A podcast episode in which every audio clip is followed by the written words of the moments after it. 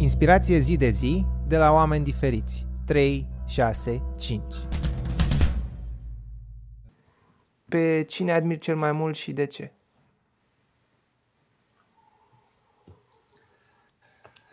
Ah. Bun. Întrebarea este foarte bine pusă, foarte bună întrebarea. De răspuns e mult mai greu. Am mai mulți oameni pe care îi admir foarte tare. Eu mă ocup cu navigația cu vele. Da. Așa că pentru mine, persoanele pe care le admir cel mai mult, și nu e una, sunt mai multe, sunt acele persoane care reușesc să dovedească faptul că navigația cu vele poate însemna două lucruri. Unul dintre ele este navigația cu vele pentru competiție, pentru performanță, cine merge mai repede. Al doilea este navigația cu vele de croazieră, deci te plimbi cu barca, nu de dragul de a ajunge neapărat undeva, ci de dragul de a te plimba cu barca, privită ca și mod de viață. Cei mai mulți pur și simplu trăiesc pe barcă, au renunțat la viața pe uscat și trăiesc pe barcă. Acum, eu am uh, persoanele pe care le admir cel mai mult în ambele domenii. În ceea ce privește uh, navigația de competiție, este da. vorba de acei oameni care reușesc să facă în conjurul Pământului pe un velier, singuri, fără oprire și fără niciun fel de ajutor exterior. Wow! În categoria asta, da, este, este ceva formidabil. Aici trebuie să vin cu o statistică. Există ceva mai mult de 8.000 de oameni care au urcat pe Everest. Statistica are vreo 4 ani vechime. Există ceva mai mult de 1000 de oameni care au ajuns în cosmos. Da sunt în jur de 200 de oameni care au reușit să înconjoare pământul singur și fără oprire pe un velier. Am înțeles. Cam cât durează toată experiența? E și asta e o întrebare foarte bună. La navele de mare competiție, cum este uh, competiția intitulată Vendée Globe, care tocmai se încheie, este, mai sunt încă vreo 14 nave în competiție, vreo 13 au sosit deja la punctul de final. Ăștia au înconjurat pământul în uh, jur de 80 de zile. ok, deci e o vacanță prelungită. 80 de zile singur pe o barcă pe ocean, înconjurând pământul și trecând la sud de capul bunei, se pleacă din Franța, se circulă spre sud prin Oceanul Atlantic se trece la sud de capul Bunei Speranțe, se trece la sud de Australia, se continuă drumul și se trece la sud de capul Horn, după care se urcă tot Atlanticul și se termină din nou în uh, Franța competiția. Hmm. Este... E o mare provocare. e o provocare formidabilă, da. Și se circulă cu viteze mari, mult mai mari decât navele de croazieră. Uh-huh, uh-huh. În uh, toată competiția de aici, persoana pe care o admir cel mai mult este Jean Le Cam. Este un uh, velist francez. Are 61 de ani acum. Și se ține de treabă. Cel mai tânăr dintre concurenți este de 27. Trebuie să-ți imaginezi aici că se poate dormi între 15 și 30 de minute cel mult, dacă nu intervine ceva. După care trebuie să te trezești, să te uiți în jur, să mai ajustezi velele, să le reglezi un picuț.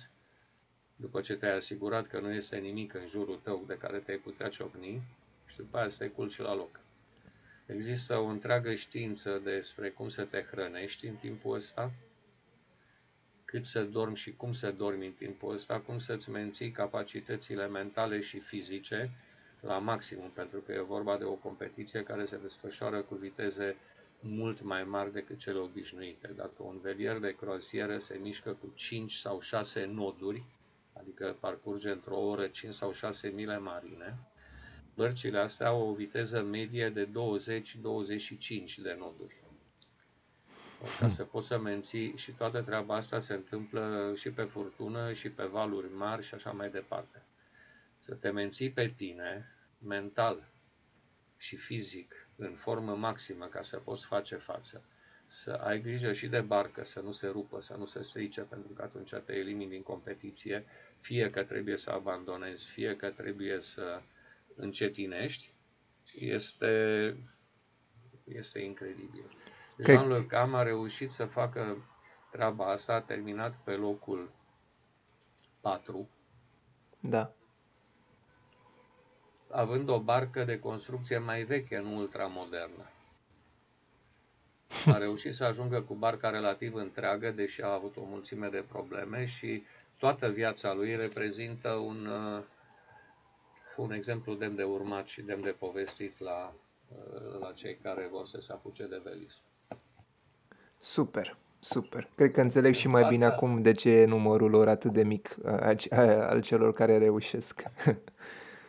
Da, există o altă competiție, de data asta mult mai clasică. Este reeditarea unei uh, croaziere făcută în urmă cu 50 de ani.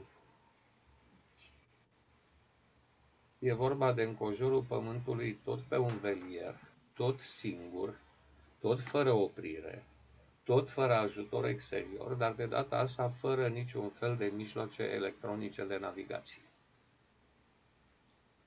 Mai mult decât atât, mărimea velierelor este limitată la 10 metri, nu poate să fie mai mult de 10 metri. Mai mult decât atât, velierele nu pot să fie proiectate ca și model după 1985. Deci e vorba de bărci vechi, bărci mici, și fără electronică la bord. Se circulă cu mijloacele de navigație clasică, sextant, hartă de hârtie, compas. Este cu mult mai greu. De data asta, durata este de circa 6-7 luni. Într-un velier în care spațiu de depozitare pentru apă, mâncare, medicamente, piese de rezervă, vele de rezervă este mult limitat, și în care și determinarea locului unde te afli și a direcției pe care trebuie să mergi este mult mai complicat decât în mijloacele, în bărcile moderne care beneficiază de ajutorul electronicii. Adică nu pot să folosesc niciun fel de device electronic care să-mi arate unde sunt, nu am cum să folosesc uh, previziunile meteo pe care pe bărcile moderne le pot descărca de pe internet. În competiția asta nu poți. Ești doar tu și natura. Cam așa sună. Da, ești tu și Dumnezeu. E foarte greu. În regulă. Iar în categoria bărci de croazieră, deci care merg de dragul de a merge, da. Aici e vorba despre un uh, român care a emigrat în uh, Anglia încă de multă vreme, numele pe care îl cunoaște lumea acum este Jimmy Cornell. De fapt, el se numește Corneliu Cișmașiu. A adoptat numele de Jimmy Cornell pentru că în copilărie toată lumea îi spunea în Brașov, unde s-a născut el, Jimmy.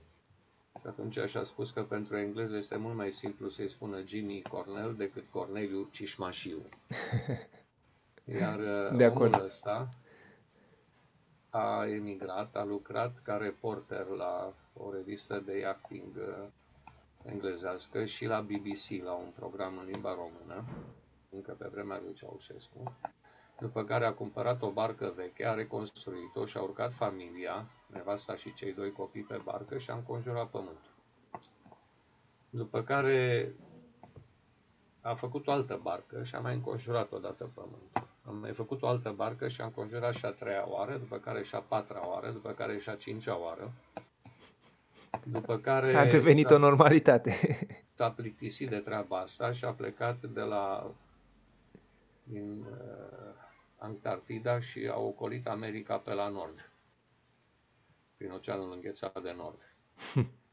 În toate drumurile astea a adunat tot felul de date statistice, a discutat cam cu toți comandanții de veliere pe care i-am întâlnit pe drum despre cam tot ce se poate discuta cu tot felul de informații despre meteo, despre starea mării, despre barcă, despre rutele posibile pe care să se meargă. Și toate astea le-a publicat într-o sumedenie de cărți. Iar în lumea veliștilor de croazieră, Jimmy Cornell este cunoscut acum ca și Moise. Adică el e cel care ne-a dat cărțile. Am înțeles. Este ultra cunoscut. Este motivul pentru care îl admir și îl consider unul dintre modelele demne de urmat. Nu e ușor deloc. Nu este. Nu este. Tocmai se află în înconjurul Pământului din nou. Trebuie să spun că are 80 de ani. Wow. Da. Iar în conjurul Americii pe la nord, primul velist care a făcut treaba asta a făcut-o pe la 76 de ani. Hm. Înseamnă că e un mix și de pasiune și încredere acolo. Încrederea se bazează pe ceea ce știi, pe ceea ce... Pe experiență, exact. exact. Nu doar pe experiență, ci pe capacitatea de a te autodepăși. Hmm. Aflându-te pe mare, pe un velier, mai ales dacă ești singur sau în cazul lui cu familia, cu copiii mici, e chiar mai greu decât de unul singur. Acolo marea te pune aproape în fiecare zi în situația în care îți vezi limitele și te obligă să ți le depăsești. Pentru că treaba e simplă. Faci ce trebuie, trăiești, nu faci mori. Tu și ai tăi. Ne întoarcem la rădăcini. Supraviețuirea. Da, da, da. În plus, ă, toate problemele mărunte de care ne izbim în viața de zi cu zi, pe mare dispar, rămân pe mal. Odată ce te îndepărtezi de mal, se îndepărtează și ele și ne întoarcem la esențial, da. Hmm. Trăiești sau mor, supraviețuire. Deci aș spune că Jimmy Cornell este persoana pe care o admir cel mai mult și ți-am explicat da. motivele da. pentru care. Da. Iar în ceea ce privește uh, competiția, ți l-am dat pe Jean Le Cam, francezul care toată viața lui a navigat și și acum cu un buget foarte minimal, a reușit să termine cursa asta pe locul 4. E, este incredibil. De altfel, în lumea veliștilor de performanță este poreclit le roi Jean, regele Jean. în regulă. Ce obiceiuri sau convingeri noi ai adoptat în ultimul an sau ani care ți-au schimbat viața într-un sens pozitiv? Păi, uh, faptul că am renunțat la viața la uscat și m-am apucat de verism și nu fac altceva, trăiesc din asta, mă ocup de asta și nimic altceva, decizia asta am luat-o cu 30 de ani în urmă. Da. Ceea ce mi-a schimbat oarecum viața este faptul că Anul trecut, adică acum 2 ani de fapt, am înființat o firmă în Grecia, împreună da. cu niște foști studenți de-ai mei, și ne-am apucat să facem velism comercial, adică am cumpărat niște bărcuțe pe care le închiriem în uh, regim de charter. Mi-a schimbat viața în sensul că trăiesc mai mult în Grecia decât în țară acum nu este foarte nou pentru mine să trăiesc mai mult în străinătate decât în țară, pentru că în 90 am plecat din România, m-am întors în 2011, timp în care aproape deloc nu am mai fost în țară, da. câteva ori, 5-6 ori, în toți anii ăștia. Uh, mi-a schimbat viața în bine, pentru că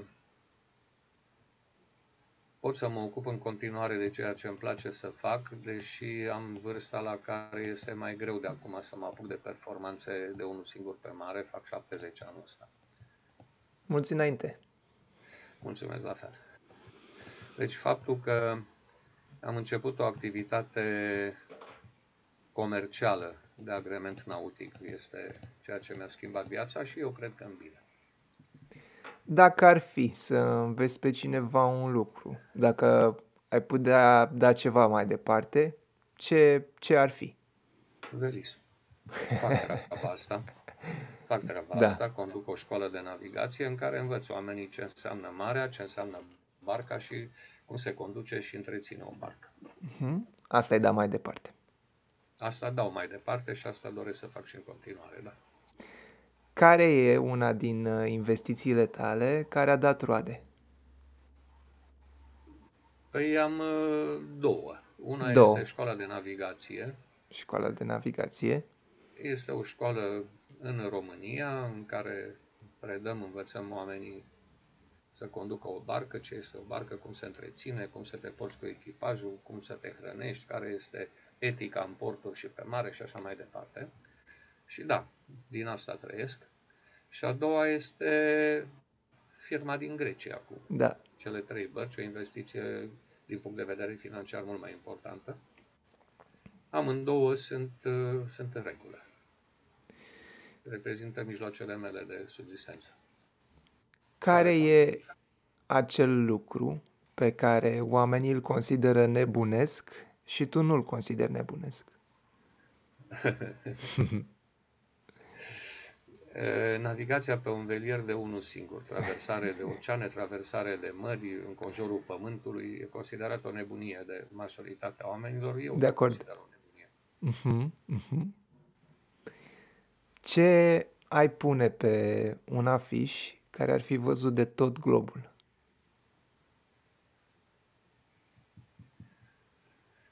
Da.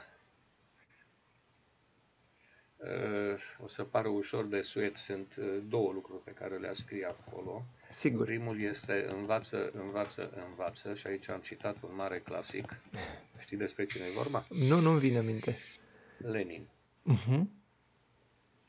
Era una dintre devizele lui și sunt perfect de acord cu asta. Și a doua, ai încredere în forțele tale. Ce Ai încredere în tine, dacă vrei. Ai încredere în tine? Da.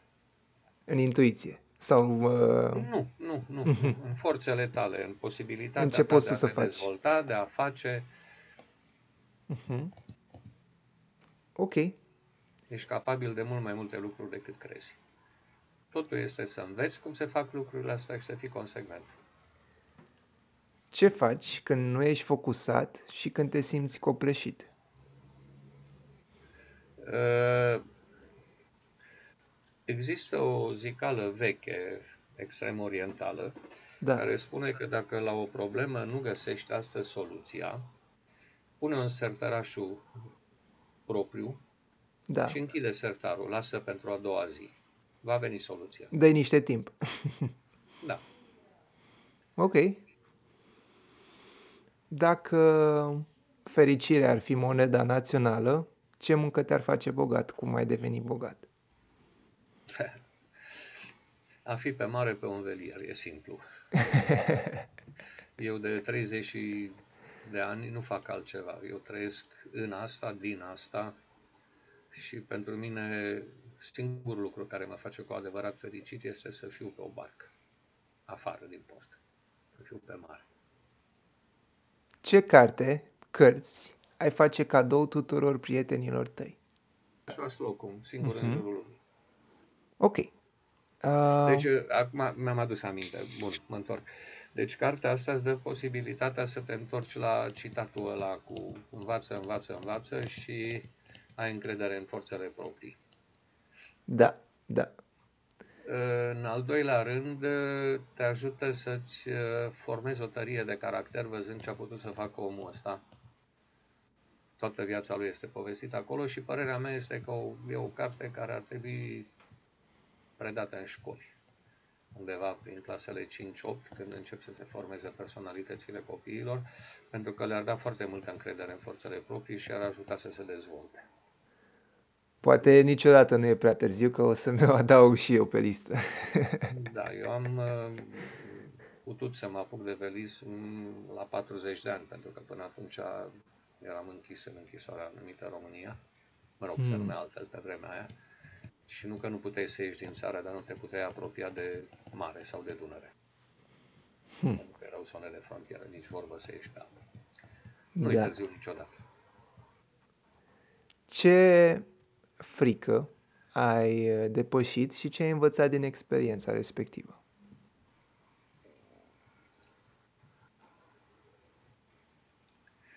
E, am Am să răspund în uh, două planuri diferite. Te rog. 1. Copil fiind și chiar și în tinerețe, mi era îngrozitor de frică de întuneric, de înălțime și aveam claustrofobie. Și am hotărât că trebuie să folosesc metoda cui pe cui se scoate.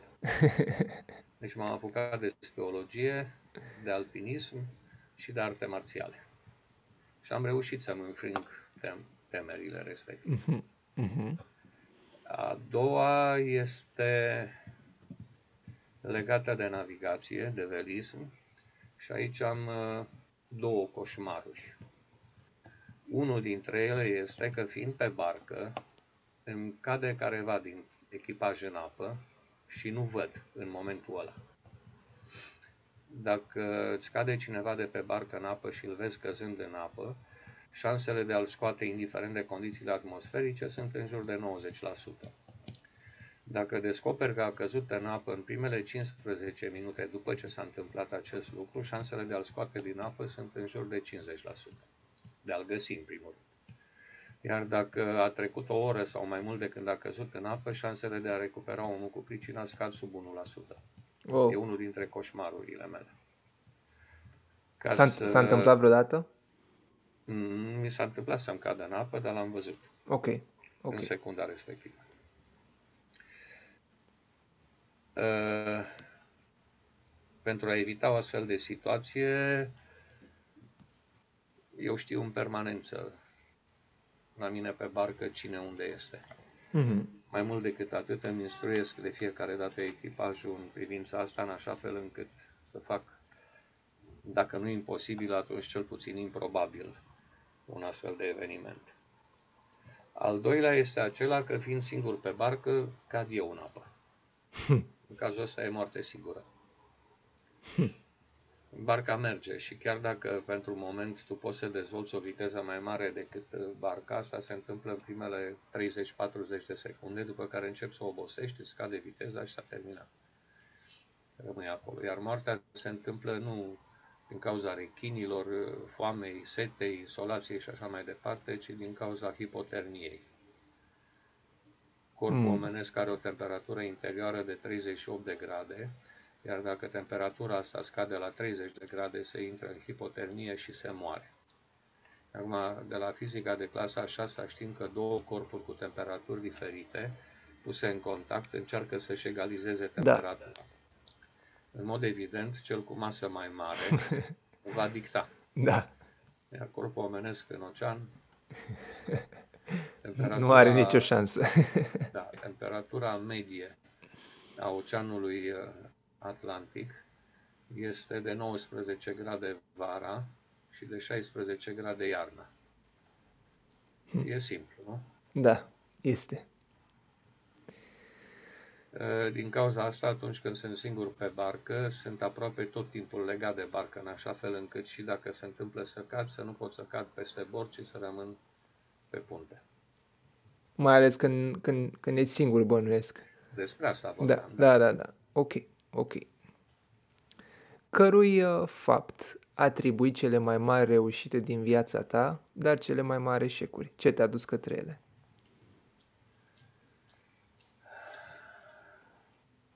În prima jumătate a vieții, deci până la 39 de ani inclusiv, am avut uh, ceea ce pe vremea respectivă mi se părea o reușită. Am terminat o facultate, aveam un serviciu bun și nici măcar nu mi-am dat seama că sunt într-o închisoare.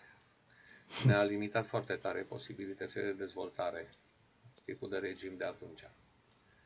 După, cea mai mare reușită a fost că am reușit să mă rup total de viața la uscat și să mă apuc de velism. Mi-a oferit niște satisfacții pe care nu cred că în alte împrejurări, în alte condiții le-aș mai fi putut atinge. Libertatea și libertatea, în ambele cazuri este vorba despre libertate. În primul dintre ele faptul că îmi lipsea, Da, iar în al doilea faptul că o am. Iar atunci când ești pe mare, ai libertate absolută. Ești tu și Dumnezeu. Tu și mare. Iar acolo și de atunci, de când am început să ies pe mare, am devenit propriul meu stăpân nu mai lucrez pentru nimeni, nici n-am mai lucrat pentru nimeni din 1990, lucrez numai pentru mine. Da. Eu creez toate bunurile și produsele de care e nevoie ca să reziști tu și să subziști tu și familia. Deci am libertatea absolută de a decide ce fac cu viața mea și felul în care a evoluat viața mea de până acum, din începând cu 1990, mă, mă mulțumește pe deplin, mă face fericit. Chiar dacă sunt momente grele, uneori e normal, dar, hmm. da, libertatea. Dacă mâine ai pierdut totul, ce ai face? M-aș apuca de velism. da, da, din nou. da. Uh-huh, uh-huh. Momente din astea care te ridici și cazi se întâmplă și au fost.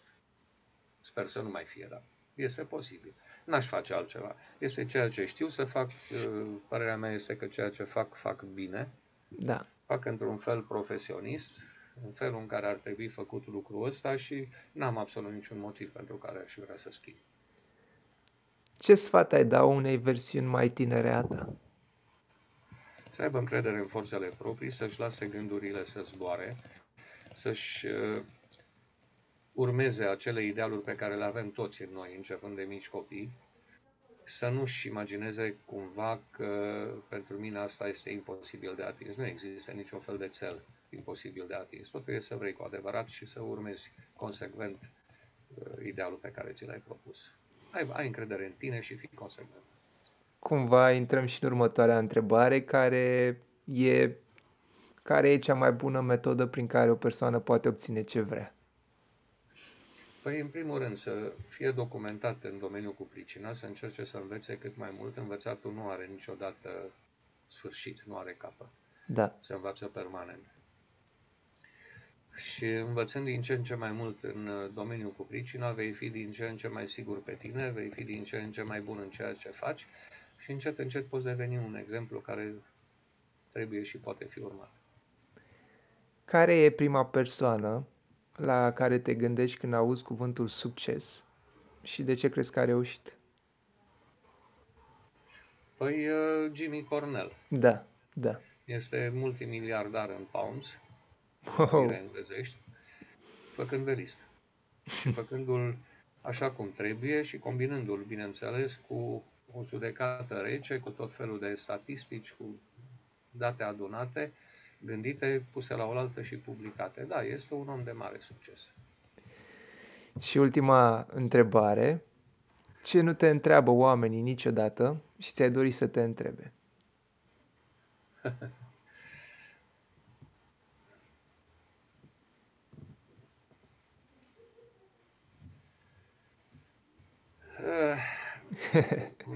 nu pot să răspund, pentru că, în general, uh, imaginația oamenilor este mai bogată decât credem noi.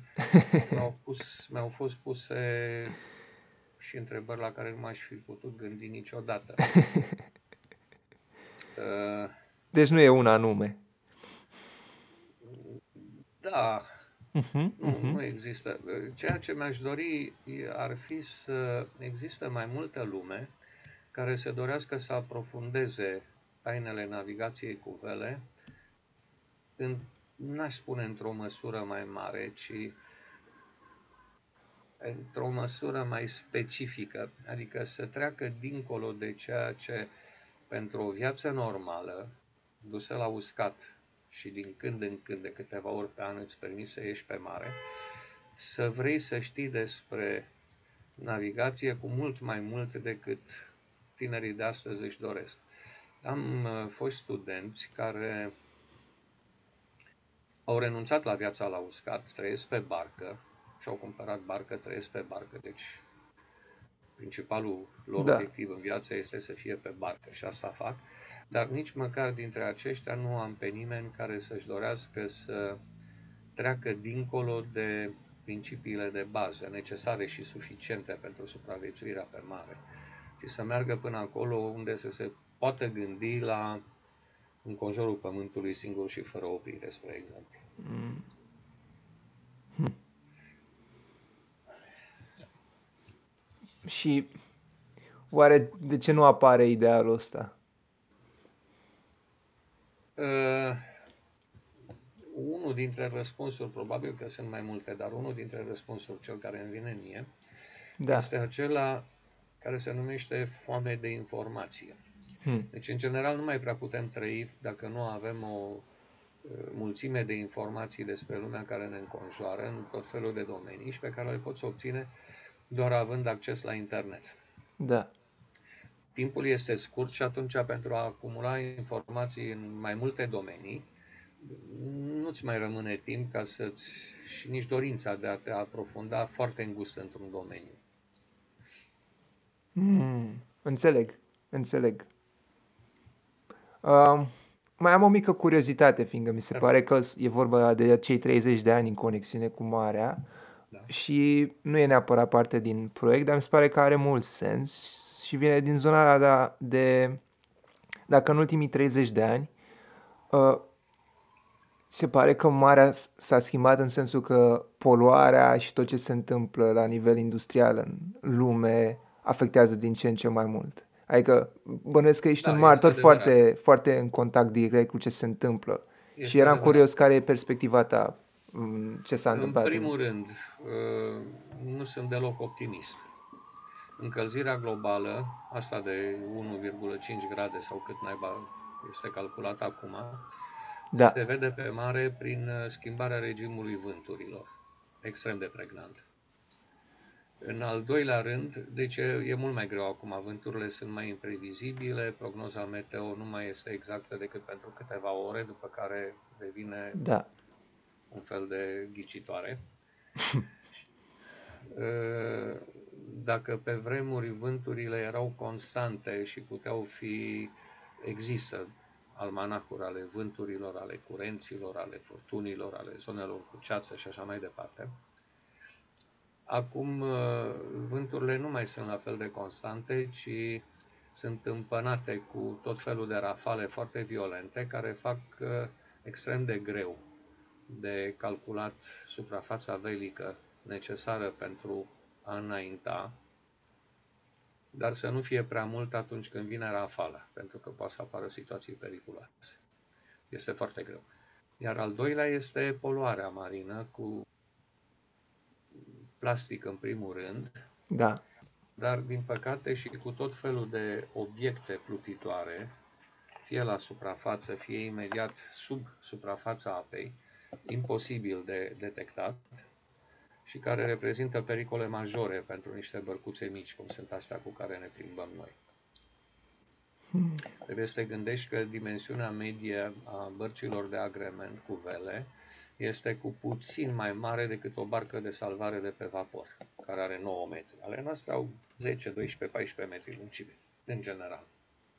Sunt și mai mici, sunt și mai mari, dar marea majoritate sunt în uh, zona asta de 12 metri. Sunt făcute din plastic cele mai multe, da. iar ciocnirea cu un obiect metalic, spre exemplu un container, este de cele mai multe ori mortală. Adică duce cel puțin la pierderea bărcii, dar de obicei duce și la pierderea de vieți omenești. Iar, iar când spui că nu ești optimist, dacă am face așa un, un fel de pentru vizualizare starea, pentru următorii 30 de ani, ce se va întâmpla? Pentru 30 de ani nu îndrăznesc să fac, nu știu. Da. Se evoluează mult prea rapid. Da. Uh, tendința acum anunțată de Europa pentru neutralitate uh, termică este, după părerea mea, foarte de lăudat. Tot după părerea mea vine cu 20 de ani mai târziu decât ar fi trebuit să vină. Dar pentru următorii 10 ani pot să spun că situația se va înrăutăți, atât în ceea ce privește regimul termic, termic al planetei, cât și poluarea cu da. indiferent ce.